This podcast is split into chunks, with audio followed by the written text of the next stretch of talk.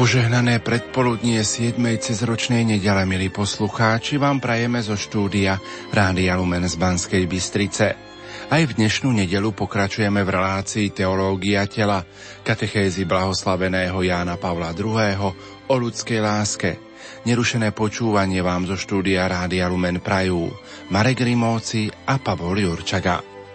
Mojžišov zákon predpisoval – Nenos nenávisť vo svojom srdci voči svojmu bratovi. Nepomsti sa. Neprechovávaj hnev voči príslušníkom svojho ľudu, ale miluj svojho blížneho ako seba samého. Nádherný úryvok, ozajstná perla starého zákona, ktorá obsahuje už ducha nového zákona. No samotné výrazy tohto zákona a snaha dávať mu pri vysvetľovaní zaslúžený význam priviedli k tomu, že láska k blížnemu sa obmedzila len na súkmeňovcov. Toľko myšlienka k liturgickým čítaniam dnešnej nedele. Milí poslucháči, v nasledujúcich minútach vám ponúkame rozhovor s otcom Štefanom Novotným, rektorom kňazského seminára svätého Karola Boromejského v Košiciach, ktorý v prvom cykle katechéz blahoslaveného Jána Pavla II. sa venuje téme Prečo späť k počiatkom prvotná samota. Nech sa vám príjemne počúva.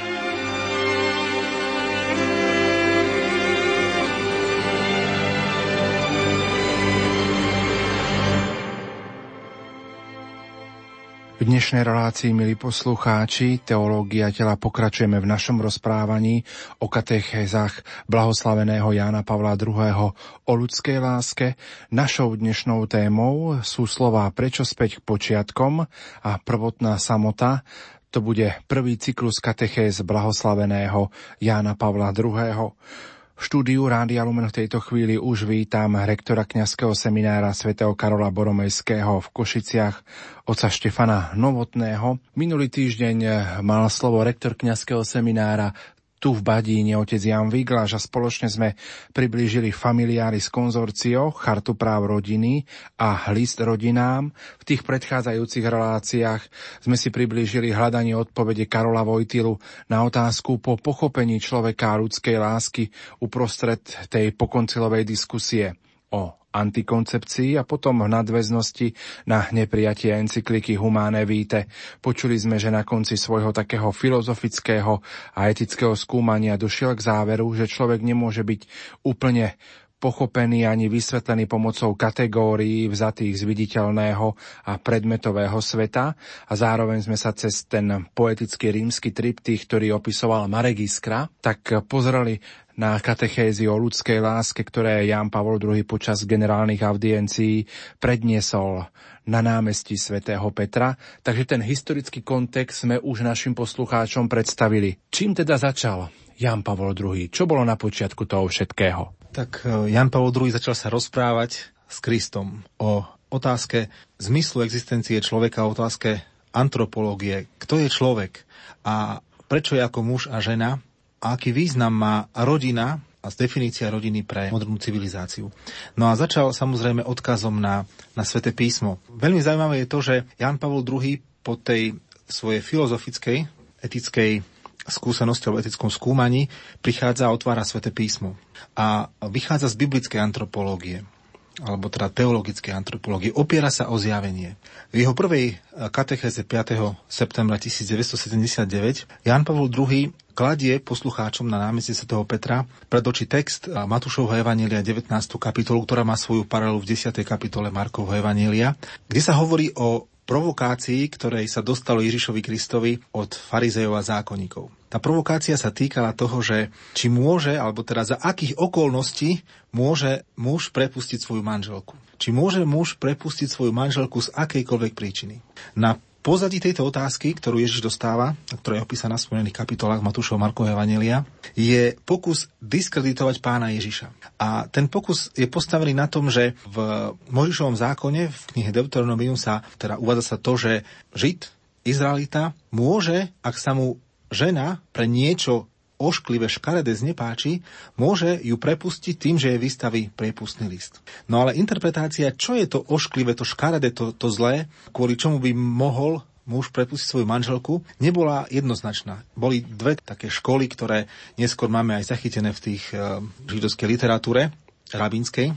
Ale už v časoch bol ten spor vyjadrený v zmysle takom, že boli prísnejší, ktorí hovorili len veľmi vážna vec a boli takí liberálnejší, ktorí hovorili, že to musela byť, teda mohla by to byť hociaká ľahší priestupok voči manželovi. No a Ježiš sa nenecháva zatiahnuť do tejto kazuistiky, do tejto právnej diskusie a vypále rybník obidvom skupinám, a teda zákonníkom a farizejom ako takým, tým, že povie, že odvolá sa teda na počiatok, teda odkáže najprv ich, troška vyskúša, že, že čo im na to hovorí Mojžiš. Oni hovoria, že Mojžiš nám dovolí napísať priepust prípustný list. A vtedy Ježiš obvinuje srdce týchto ľudí, tej téme sa potom pápež vracia neskôr, obvinenie ľudského srdca a výzve ľudského srdca. Ale teda Jan Pavol II, citujú z Ježiša Krista, zdôrazňuje dôležitosť Ježišovho odkazu na knihu Genesis. Lebo Ježiš, Markov a Matúšom Evangeliu hovorí, že ale na počiatku to tak nebolo. Môžeš vám dovolil pre tvrdosť vášho srdca vystaviť priepustný list, ale na počiatku to tak nebolo. A tu je bod, pri ktorom Jan Pavol II dáva do popredia knihu Genesis. Vo svetle Ježišových slov sa zamýšľa nad tým, prečo sa Kristus odvoláva na počiatok. Čo to znamená, že sa Kristus odvoláva na počiatok? A čo chce tým povedať? V tej audiencii, teda, alebo respektíve v katechéze, Jan Pavel II potom pokračuje tým, že poukazuje a vysvetľuje poslucháčom a čitateľom, že pán Ježiš, keď sa odvoláva na počiatok, odvoláva sa na správu o stvorení, ktorú všetci poznáme. Stvorenie sveta za 6 dní, na 7 deň pán Boh odpočíval ľudová, už zľudovela predstava, ktorá práve tým, že je zľudovela, nesie o sebe riziko, že ostane nepochopená. No a tam je zmienka o počiatku. Na počiatku stvoril Boh nebo, zem a tak ďalej a tak ďalej. Lenže, keď Ježiš sa odvoláva na ten počiatok, tak cituje nielen tú prvú správu o stvorení, ktorá je v prvej kapitole, verše 1.27, ale cituje tam pán Ježiš Matúšom Evangeliu aj druhú správu o stvorení, ktorá je v druhej kapitole. Kde sa hovorí o tom, ako pán Boh postupne tvorí človeka ako tvorí človeka z hliny, zeme vdýchne mu dých života. Ako potom neskôr mu predstaví všetky stvorené, teda zvieratá, aby dal meno prvý človek im.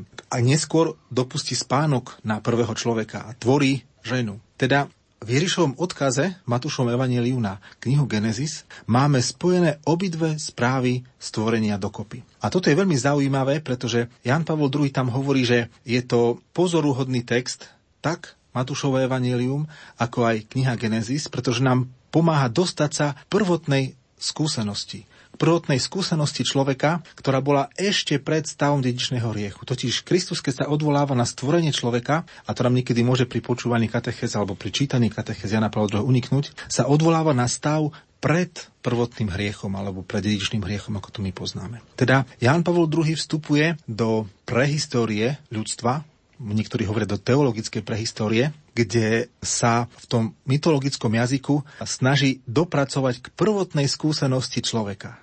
Tá prvotná skúsenosť je skúsenosť s jeho telom. V katechézách blahoslaveného Jána Pavla II. nachádzame aj dve správy o stvorení človeka. Čom sú tieto dve správy zaujímavé? Odporujú si alebo či môžu byť pre nás zaujímavé?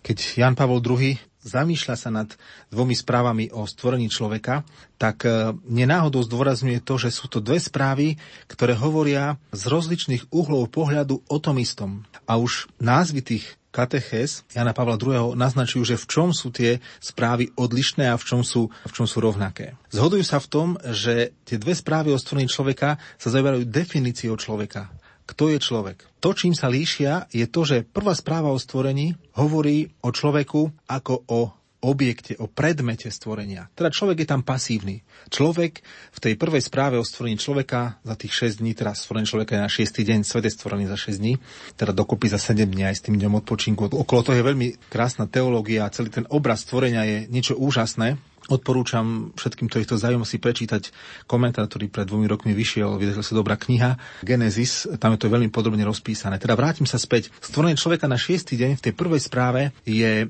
opísané ako človek je tam vo funkcii čisto pasívnej. Je predmetom stvorenia, je stvorený ako nejako predmet, nejako osoba stvorený, ale nie je tam aktívny. Kdežto v druhej správe o stvorení, ktorá sa nachádza potom v tej druhej kapitole, človek je ako subjekt, človek je podmetom. Človek je ten, ktorý sa spoznáva v tom procese stvorenia. Inými slovami povedané, keď čítame tú prvú správu o stvorení, verš 1.27, nachádzame tam tieto slova. A stvoril Boh človeka na svoj obraz. Na Boží obraz ich stvoril, muža a ženu ich stvoril. Teda je tam vyjadrené v jednom verši, že človek je stvorený na Boží obraz ako muž a žena. Teda človek nepochádza sám od seba, že je stvorený Bohom a že je stvorený Bohom na Boží obraz a že je stvorený Bohom ako muž a žena. Toto všetko v tom jednom verši je v druhej kapitole rozpísané vo viacerých veršoch, v celej pasáži, kde sa hovorí o tom, ako postupne Pán Boh tvorí človeka. A sa to pekne rozmie na drobné. Najprv je tu stvorenie človeka ako takého. Z hliny zeme alebo z prachu zeme, vdýchnutím dychu života, ktorý do neho vdychuje Boh. Tak sa stáva človek živou bytosťou. Jednota duše a teda toho tela z prachu zeme. To je prvá etapa toho stvorenia človeka. Človek zrazu sa sám seba uvedomuje, uvedomuje teda si sám seba uprostred sveta, ktorý je mu podobný, ale od ktorého sa človek líši. To je tá prvotná skúsenosť človeka, prvotná skúsenosť samého seba a to prvotné seba uvedomovanie si. Človek si uvedomuje, a to je v tej biblickej správe tam prítomné, že človek si uvedomuje, že je telom. Nie, že má telo, ale že je telom. Cez telo komunikuje. Telo je tým, čím je človek podobný všetkému, čo Boh okolo neho stvoril. Je to veľmi zaujímavé, že celá tá druhá správa o stvorení je uvedená rozprávaním. Takým, tie dve správy sú preto, sú z dvoch rozličných biblických tradícií. To je troška taká téma odťažitá od našej, ale dobre je to povedať. Tá prvá správa o stvorení je z tzv. elohistickej tradície, druhá z jahvistickej tradície. Podrobnejšie o tom si môžete v spomínanú komentári prečítať. Ale čo chcem povedať, tá jahvistická tradícia je taká viacej jednoduchšia a popisnejšia. Stvorenie človeka je opisované ako odpoveď na to, že nemá sa kto starať o zem nemá kto obrábať, to zavlažovať a tak ďalej. A teda chýba stvorenému svetu, hmotnému, chýba akýsi vládca, akýsi riadiaci princíp, riadiaci princíp, vládca, činiteľ, ktorý by to, sa o to staral. A teda človek je stvorený ako odpoveď na toto volanie po nedostatku. A v tej, toto, čo pápež v tom svojom vysvetlení a v tom svojom uvažovaní zdôrazne hovorí, že prvá skúsenosť človeka, prvotná skúsenosť je to, že má telo, nie že má telo, že je telom, ktoré je podobné a zároveň iné ako všetky ostatné tela, ktoré sú tam, alebo teda živé bytosti, ktoré existujú ako zvieratá. Veľmi pekne je to v tej správe biblickej uvedené, keď e, privádza Boh pred Adama, pred prvého človeka. Slovo Adam tu neznamená jeho meno. Adam je označenie pre človeka. Je tam taká slovná hračka hebrejská, kde Adamach znamená hlina. Človek je vlastne hlinený, človek z hliny alebo človek zo zeme. Označuje tu nie meno Adam s veľkým A, ale Adam ako človek. Človek, pre ktorého Boh privádza všetky zvieratá, aby Adam dal meno každému jednému z tých zvierat. A Adam nenachádza nikoho, kto by mu bol podobný. Nenachádza pomoc, ktorá by mu bola podobná. A to je vyjadrené práve tá inakosť, rozdielnosť človeka od zvierat. Rozdiel medzi človekom a zvieraťom. Takzvaný druhový rozdiel. Tam to potom na základe tomistické filozofie Jan Paul II trošku tak vysvetľuje v tej svojej katechéze, ale nechceme odbočovať teraz do filozofie. Každopádne, to, čo nás môže veľmi tam zaujať, alebo čo aj mňa osobne veľmi zaujalo, sa ma dotklo, je to, že uvedomenie si ľudskej odlišnosti od e, všetkého stvoreného sveta, na jednej strane podobnosti, ale odlišnosti, vedie človeka k skúsenosti samoty. Zvaná prvotná samota, samota v tele, je skúsenosťou, nad ktorou Jan Pavol II uvažuje a hovorí, že to je základná skúsenosť každého človeka. Každý človek sa, alebo teda skúsenosť každého z nás vyrasta z tejto prvotnej skúsenosti prvého človeka Adama. No a čo je ešte zaujímavejšie, že v tej prvotnej skúsenosti človeka je prítomná aj skúsenosť muža, aj skúsenosť ženy. On to potom neskôr rozvíja v druhej katechéze, budeme to mať o týždeň, budeme rozprávať o prvotnej jednote. Ale už tu na je prítomná tá prvotná skúsenosť muža a ženy v samote. Teda Adam v sebe zahrňuje nielen človeka ako takého, nielen muža, ale aj ženu. Tak sme si to priblížili, čo hovoril alebo čo rozprával v katechéze blahoslavený Jan Pavlo II. Ako tomu rozumieť? Čo to všetko znamená, čo sme pred chvíľočkou rozprávali? Prvom rade znamená to to, že Jan Pavel II, keď uvažuje nad, tými, nad textom Genezy, tak uh, chce poukázať na pravdu o človeku, ktorá je v tej prehistórii človeka, teda je vyjadrená v tom mytologickom jazyku Biblie, teda tých prvých, prvých kapitol Biblie. A niekto pri čítaní týchto kapitol by mal pocit, že treba ich čítať chronologicky. To znamená, že najprv pán Boh stvoril muža, potom pán Boh z muža stvoril ženu. Kdežto, to by to je chronologické chápanie, ale typické pre mytologický jazyk je to, že, že to je vrstvený jazyk. Že máme jednu udalosť vo viacerých vrstvách, ktoré sa dajú rozdeliť ale ktoré sa dajú, keď sa spoja, tak máme ten celý obraz v tom spojenom obraze, ale dokážeme si to potom aj pekne rozvrstviť, rozdeliť. Tak treba povedať, že ten opis stvorenia Adama, alebo teda človeka, aby som bol presnejší, z hliny zeme, vdýchnutím dychu života, je, je tá prvá vrstva. To je tá prvotná samota. Tam je vyjadrená jedna pravda o človeku, ktorá sa týka aj muža, aj ženy. Druhá vrstva je príbeh o tom, že muž a žena sú si rovní. A biblický text to sú stvorení, teda, že človek je stvorený ako muž a žena, inými slovami. A biblický príbeh to vyjadruje aj rozdielným slovníkom. Kým v prvom prípade človek je Adam, v druhom prípade človek je Iš a Iša. Muž a žena. Keď si dáme dokopy, že človek je stvorený ako Adam, po hebrejsky Adam je stvorený ako Iš a Iša, človek je stvorený ako muž a žena, tak nám to krásne v tej druhej správe ladí s tým, čo je v prvej správe o stvorení človeka kde sa hovorí to v jednej vete veľmi jednoducho. A stvoril Boh človeka na svoj obraz, na Boží obraz ho stvoril, muža a ženu ich stvoril. Teda toto, čo je tu v jednej vete vyjadrené, tuto je krásne v tých vrstách rozpísané. No a prepojenie medzi týmto, medzi Adamom a Iš a Iša máme vo verši 2.16, 2.17, ak sa nemýlim, kde sa píše o prvom prikázaní, ktoré Boh hovorí. Lebo umiestňuje človeka do záhrady, do Edenu a tak ďalej. A dáva mu prikázanie, z ktorých stromov môže jesť a z ktorých stromov nemôže jesť. A je zaujímavé, že to prikázanie počuje Adam, nie Iš ani Iša. Je to ešte pred stvorením ženy. Ale neskôr potom, keď diabol pokúša sa rozprávať so ženou s Išou, tak e, sa jej pýta, naozaj vám Boh zakázal jesť zo stromu života? Teda predpokladá, žena to už vie, skádial to tá Iša vie. No už je to v tej prvotnej skúsenosti Adama. No a to je taký veľmi zaujímavý súvis, ktorý vyplýva aj zo štúdia, alebo teraz čítania katechez Jana Pavla II. A hovorí o tom, že v prvotnej skúsenosti človeka je prítomná nielen tá samota ako odlišnosť od všetkých iných, ale aj volanie po spoločenstve, že človek nie je stvorený ako ostrov, že človek je stvorený pre spoločenstvo. O tom budeme potom neskôr hovoriť teda na budúci týždeň, keď budeme rozprávať o prvotnej jednote. Ale ja by som rád ešte sa zastavil pri rozprávaní o akomsi horizonte, ktorý sleduje Jan Pavel II pri tých svojich katechézach. Totiž, keď sa odvoláva na prvotnú skúsenosť, ktorá je pred dedičným hriechom, tak má na zreteli historického človeka, teda človeka, ktorý je už v stave po dedičnom hriechu. A ktorý zo svojej skúsenosti vlastného tela, zo svojej skúsenosti človeka poznačeného hriechom, zo svojej skúsenosti krásy, túžby po láske, ktorú prežíva drámy lásky, ktorú prežil v svojom živote, hľadá odpovede na zmysel svojho života a vie, že v jeho tele, teda v človekovom tele, v ľudskom tele sa nachádza, alebo že v človeku sa nachádza, alebo človek je oduchovnené, oživené telo, jednota duša a tela, sa nachádza zmysel, sa nachádza odpoveď. Pred malou chvíľkou sme rozprávali o pojme prvotná samota, viackrát sme ho počuli z tvojich úst. Môžeme to tak vnímať, že keď človek prežíva tú prvotnú samotu, vtedy sa ho dotýka Boh? Určite, dotýka sa ho Boh, ale v tom rozprávaní knihy Genesis, a aj Ivan Paul II to pripomína, ide tu o to, že Boh je aktívny celý ten proces. Boh je tvorca počas celého procesu. Boh totiž je tvorca samou svojou činnosťou.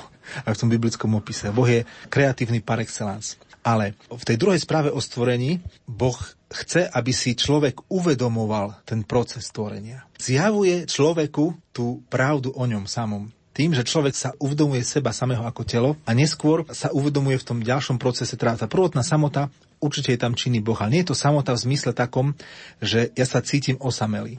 To samota v zmysle originálnej jedinečnosti človeka. A Boh mu to dáva zakúsiť. Tak, ako mu neskôr potom dáva zakúsiť aj tú radosť zo spoločenstva, ktorá bude v tej druhej téme, teda prvotná jednota. Teda to je, mohli by som to nazývať, keby Pán Boh odhalil človeku svoju technológiu stvorenia v tomto, v tom rozprávaní. Samozrejme, že ten uh, biblický opis je teda mytologickou rečou, že to nie je historická okolnosť, že to je presne v takomto chronologickom postupe. Lebo to je, keď sa pozeráte na obraz. Myslím, že obraz je takým najlepším prirovnaním, podľa môjho názoru, pre mýtus. Mýtus nie je niečo, čo je vymyslené, čo je nereálne. Obraz vyjadruje pravdu, ale vyjadruje iným spôsobom. Vyrazuje prvky v obraze. Vy sa môžete na niektorý obraz, keď je dobrý obraz, pozerať aj hodiny a môžete ho študovať. Bol som v jednom múzeu, alebo teda v jednom kaštieli, v Čechách, kde sprievodkynia rozprávala o obrazárni, kde sa nachádza nejaký vzácný obraz, na ktorý je jeden žijúci expert, nejaký český akademický majer, meno som už teraz zabudol, to je v podstate teraz jedno,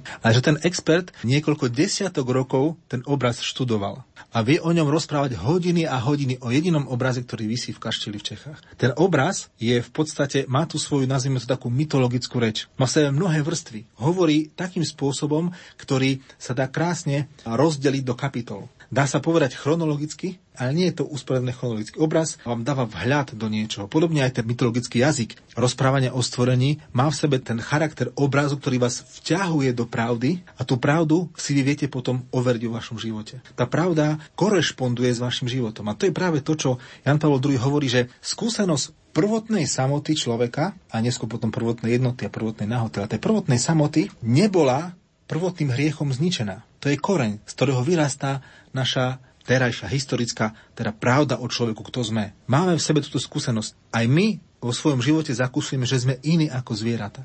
Aj my vo svojom živote zakusujeme slobodu. A my vo svojom tele vnímame, že nielen, že máme telo, to je tak možno pozad k dualizmu, ale že sme telom. Že keď trpí moje telo, že mňa to boli, neboli to, telo nie je moja vec telo som ja. A tá prvotná skúsenosť vedie k tomu, a ešte tam potom Jan Paul II zdôrazňuje, že tá skúsenosť prvotnej samoty bola skúsenosťou dobrá. Človek sa nevnímal ako zlo, ako niečo, čo je irrelevantné pre neho, ale vnímal sám seba ako dobro.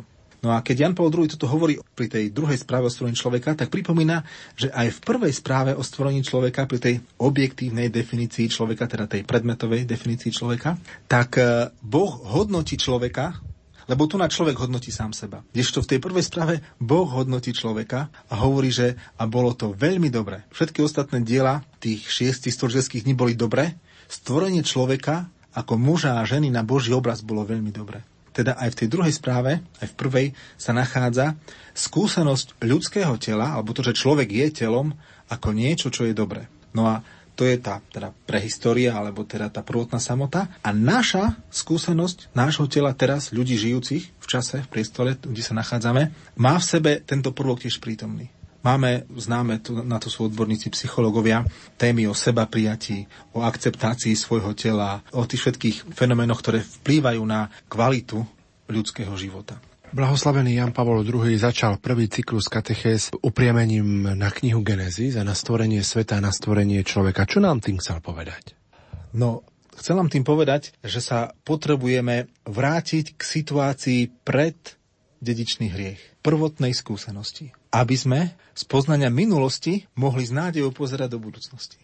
Aby sme prešli, nepreskočili, ale prešli cez prítomnosť pohľadom do budúcnosti. Hovorí nám, to je horizont, ktorý pápež používa to citát, aby uvedol ten horizont, horizont vykúpenia. Papež hovorí, cituje tam list Rímanom 8. kapitolu 23. verš, kde hovorí, že celé stvorenie spoločne vzdychá zvíja sa v porodných bolestiach až doteraz a nielen ono, ale aj my sami, čo máme prvotiny ducha, a my vo svojom vnútri vzdycháme a očakávame adoptívne synovstvo, vykúpenie svojho tela. A práve tu na pápež uvádza ten horizont nádeje, horizont budúcnosti. Je to veľmi pekne vyjadrené v rímskom triptychu. Preto je rímsky triptych kľúčom hermeneutickým ku teológii, teda ku kateche Zemena Pavla II. Z prvotnej skúsenosti človek zakorenený vo svojej skúsenosti historickej, reálnej, ako žije, sa vracia na počiatok. Ide proti prúdu potoka. Ide hore, hore, hore ku prameňu, ku prvotnej skúsenosti. Pretože žasne nad sebou. Rozdiel medzi človekom a zvieratami je v tom, že človek vie žasnúť. To je vyjadrené krásne v tej úvodnej básni triptychovej kde človek sa vie diviť, čudovať, žasnúť a preto hľadá prámeň toho svojho úžasu. Prečo je iný ako celá príroda okolo neho. A zároveň podobný. A ide k tomu prameňu, to je tá prvotná skúsenosť. Skúsenosť prvotnej samoty a potom teda jednoty a tak ďalej. Ale my sme tu pri prvotnej samote. A pri stretnutí sa s tou pravdou, s tým prameňom, zrazu sa pozerá do budúcnosti. A zrazu chápe, aj teda to vykúpenie svojho tela. Zrazu je pochopiteľné aj Kristovo vykupiteľské dielo v rámci toho rámca. Preto sa hovorí o teológii tela. Pri uvažovaní nad stvorením človeka človek prichádza ku svojmu určeniu, k miestu, ktorému Boh pripravil vo svojej úžasnej prozreteľnosti. A preto teológia tela otvára bránu, dvere pre človeka, aby vstúpil do tej dynamiky Božej spásy, do dynamiky Božej lásky, ktorá je úžasná. Keby sme mali vyjadriť stručne, čo prvotná samota znamená pre definíciu človeka, čo by sme mohli povedať? Môžeme povedať to, že zistenie, nie že človek má telo, ale že človek je telom, že človek je telom uprostred sveta, ktorý je mu podobný a odlišný, prichádza človek v skúsenosti, že jeho telo mu hovorí akúsi pravdu. Telo má svoju reč. A tá reč tela v tej prvotnej skúsenosti samoty hovorí, že ty nie si vec, ty nie si zviera, ty si osoba. Reč tela hovorí o tom, skúsenosti prvotnej samoty, že človek je osobou, že má jedinečnú ľudskú dôstojnosť, neodňateľnú, neredukovateľnú, lebo to bol problém, keď eh, aj v predchádzajúcich častiach tohto cyklu o teológii tela sme mohli počuť, že to bol problém tak skúsenosti, ktorú mal Karol Vojtila počas druhej svetovej vojny, ako aj počas komunizmu, teda v Poľsku začiatkoch 50. rokoch, a taktiež aj počas sexuálnej revolúcie. Človek bol redukovaný. Redukovaný na vec, na použitie. Človek nebol milovaný, ale bol používaný. A ľudská dôstojnosť, to, že človek je osobou, nie je redukovateľná skutočnosť. Nemôže sa redukovať na vec, na číslo, na súbor prírodných procesov biologických alebo podobne. Človek nie je súbor biologických procesov.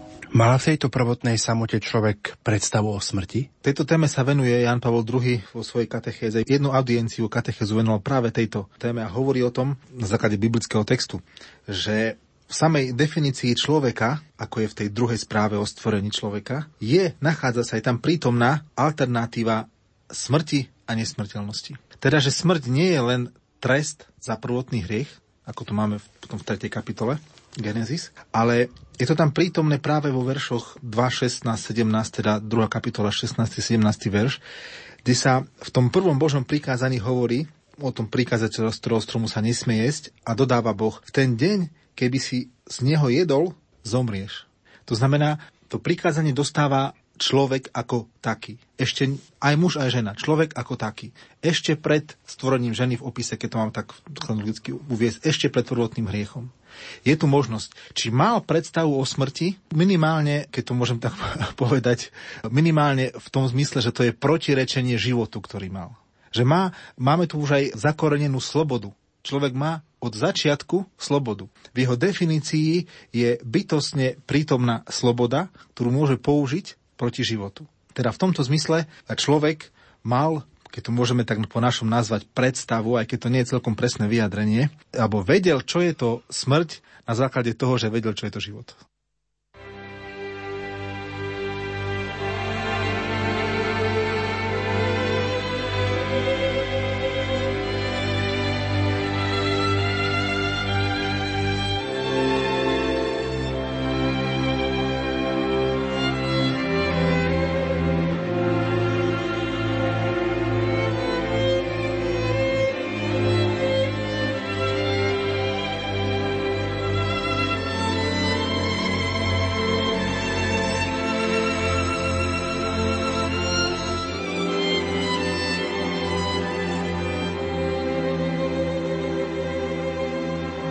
Poslucháči, v uplynulých minútach sme vám ponúkli rozhovor s otcom Štefanom Novotným, rektorom kňazského seminára svätého Karola Boromejského v Košiciach, ktorý sa v prvom cykle katechéz blahoslaveného Jána Pavla II. zamýšľal nad témou Prečo späť k počiatkom? Prvotná samota. Už o týždeň vám otec Štefan Novotný, rektor kňazského seminára svätého Karola Boromejského v Košiciach, ponúkne tému prvotná jednota, spoločenstvo osôb a nerozlučiteľné manželstvo. Požehnanú nedelu vám zo štúdia Rádia Lumen Prajú Marek Rimóci a Pavol Jurčaga.